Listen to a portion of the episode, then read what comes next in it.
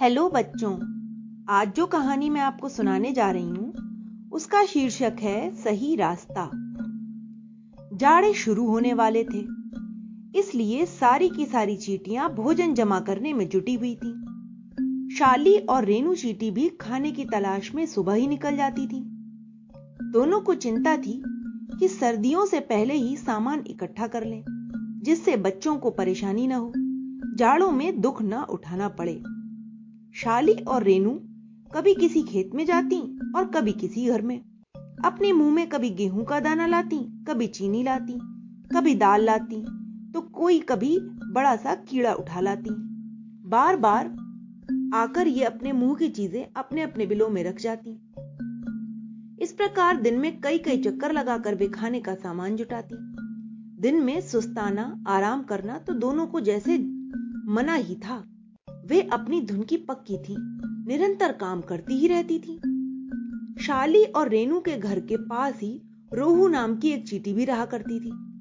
वह बड़ी आलसी थी, कुछ काम करती न थी, सारे दिन पड़ी पड़ी अलसाती ही रहती थी। जब उसे बहुत भूख लगती थी, या जब उसके छोटे छोटे बच्चे भूख से रोने लगते थे, तब कहीं जाकर वह खाने की तलाश में निकलती थी। रोहू के इस आलसीपन के कारण उसके बच्चे तंग आ रहे थे। वे भी प्रायः भूखे ही रह जाया करते थे। रोहू के बच्चे देखते कि पड़ोसी चीटियाँ अपने बच्चों को अच्छी अच्छी चीज़ें खिला रही हैं। कभी वे चीनी खाते हैं, कभी दाल खाते हैं तो कभी रोटी खाते हैं तो कभी मिठाई। रोहू के बच्चों को अधिकतर मिलते थे सूखे कीड़े या सूखा अन्न। उसे खाते खाते वे ऊब गए थे। एक दिन रोहू का छोटा बच्चा बोला, माँ, तुम सदैव रूखा सूखा खाना खिलाती हो। उनकी माँ उन्हें कितना प्यार करती हैं और तरह तरह की चीज़ें भी लाकर देती हैं। रोहू ने बच्चों की बातें सुनी तो उन्हें झिड़क दिया।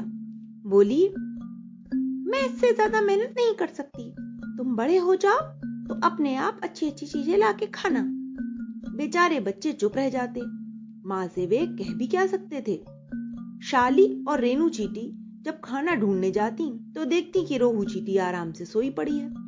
वे आपस में कहती, देखो, जाड़े पास आ रहे हैं। इसके छोटे छोटे बच्चे हैं। यह तो कुछ भी सामान एकत्रित नहीं करती है। जाड़ों में क्या खाएगी? क्या बच्चों को खिलाएगी? एक दिन आखिर उन दोनों से न रहा गया। वे रोहू के पास पहुँची।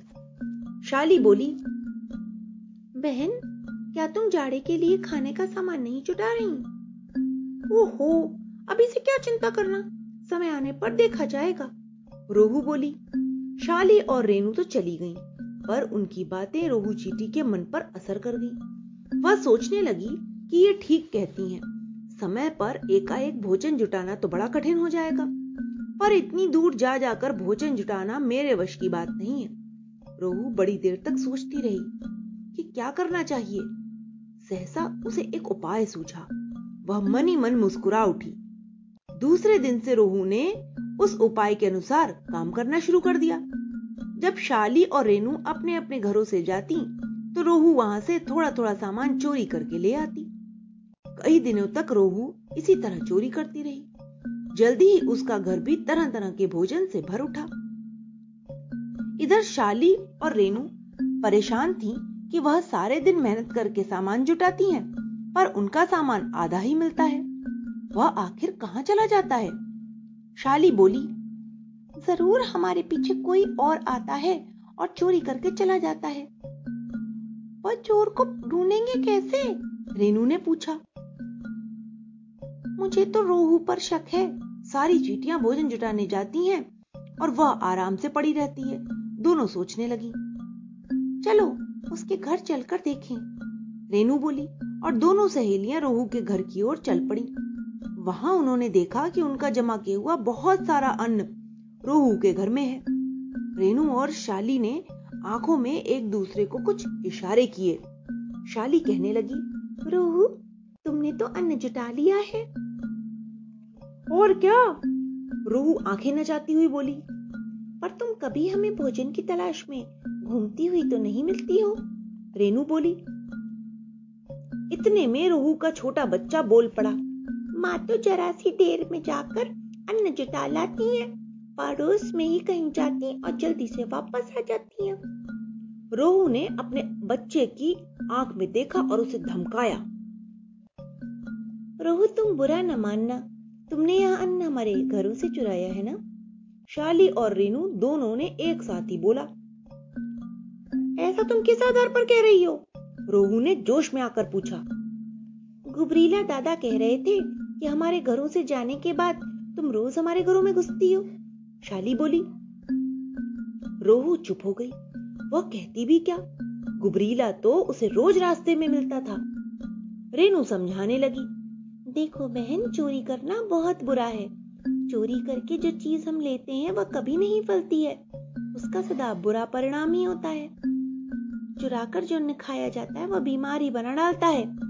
हमें परिश्रम और ईमानदारी से कमाना चाहिए। रोहू के बच्चों की समझ में अब सारी बातें आ गई थी कि माँ कैसे अन्न इकट्ठा करती है। वे सभी बोल पड़े, माँ, मौसियों को उनका सामान लौटा दो। हम चोरी की कमाई नहीं खाएँगे नहीं खाएँगे। तुम खाना इकट्ठा करने नहीं जाओगी तो हम सब मिलकर चले जाएँगे। अपने नन्हे नन्हे हाथ पैरों से जितनी मेहनत होगी, कर लेंगे। और खाएँगे ईमानदारी का। बच्चों की इस प्रताड़ना से रोहू की आँखें खुल गईं।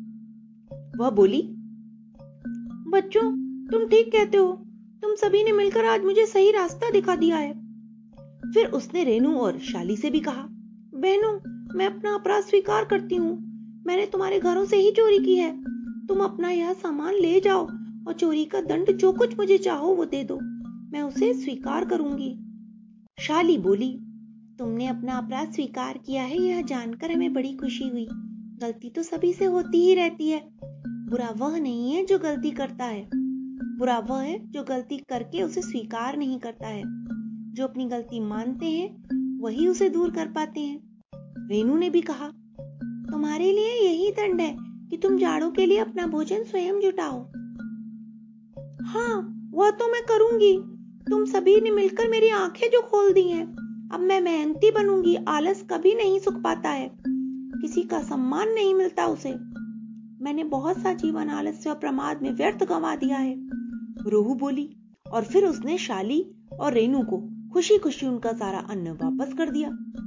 उसी दिन से रोहू ने अपना सारा आलस्य त्याग दिया। अब वह सारे दिन मेहनत करती, उसकी बहुत सी सहेलियाँ भी बन गई हैं। सभी उससे खुश रहती हैं। रोहू के बच्चे भी उससे बहुत प्रसन्न रहते हैं। तो बच्चों, इस कहानी से हमें यही शिक्षा मिलती है कि हमें कभी भी दूसरों की चीज़ें चोरी नहीं करनी चाहिए। मेहनत और ईमानदारी से ही कमाई करनी चाहिए। Okay, bye.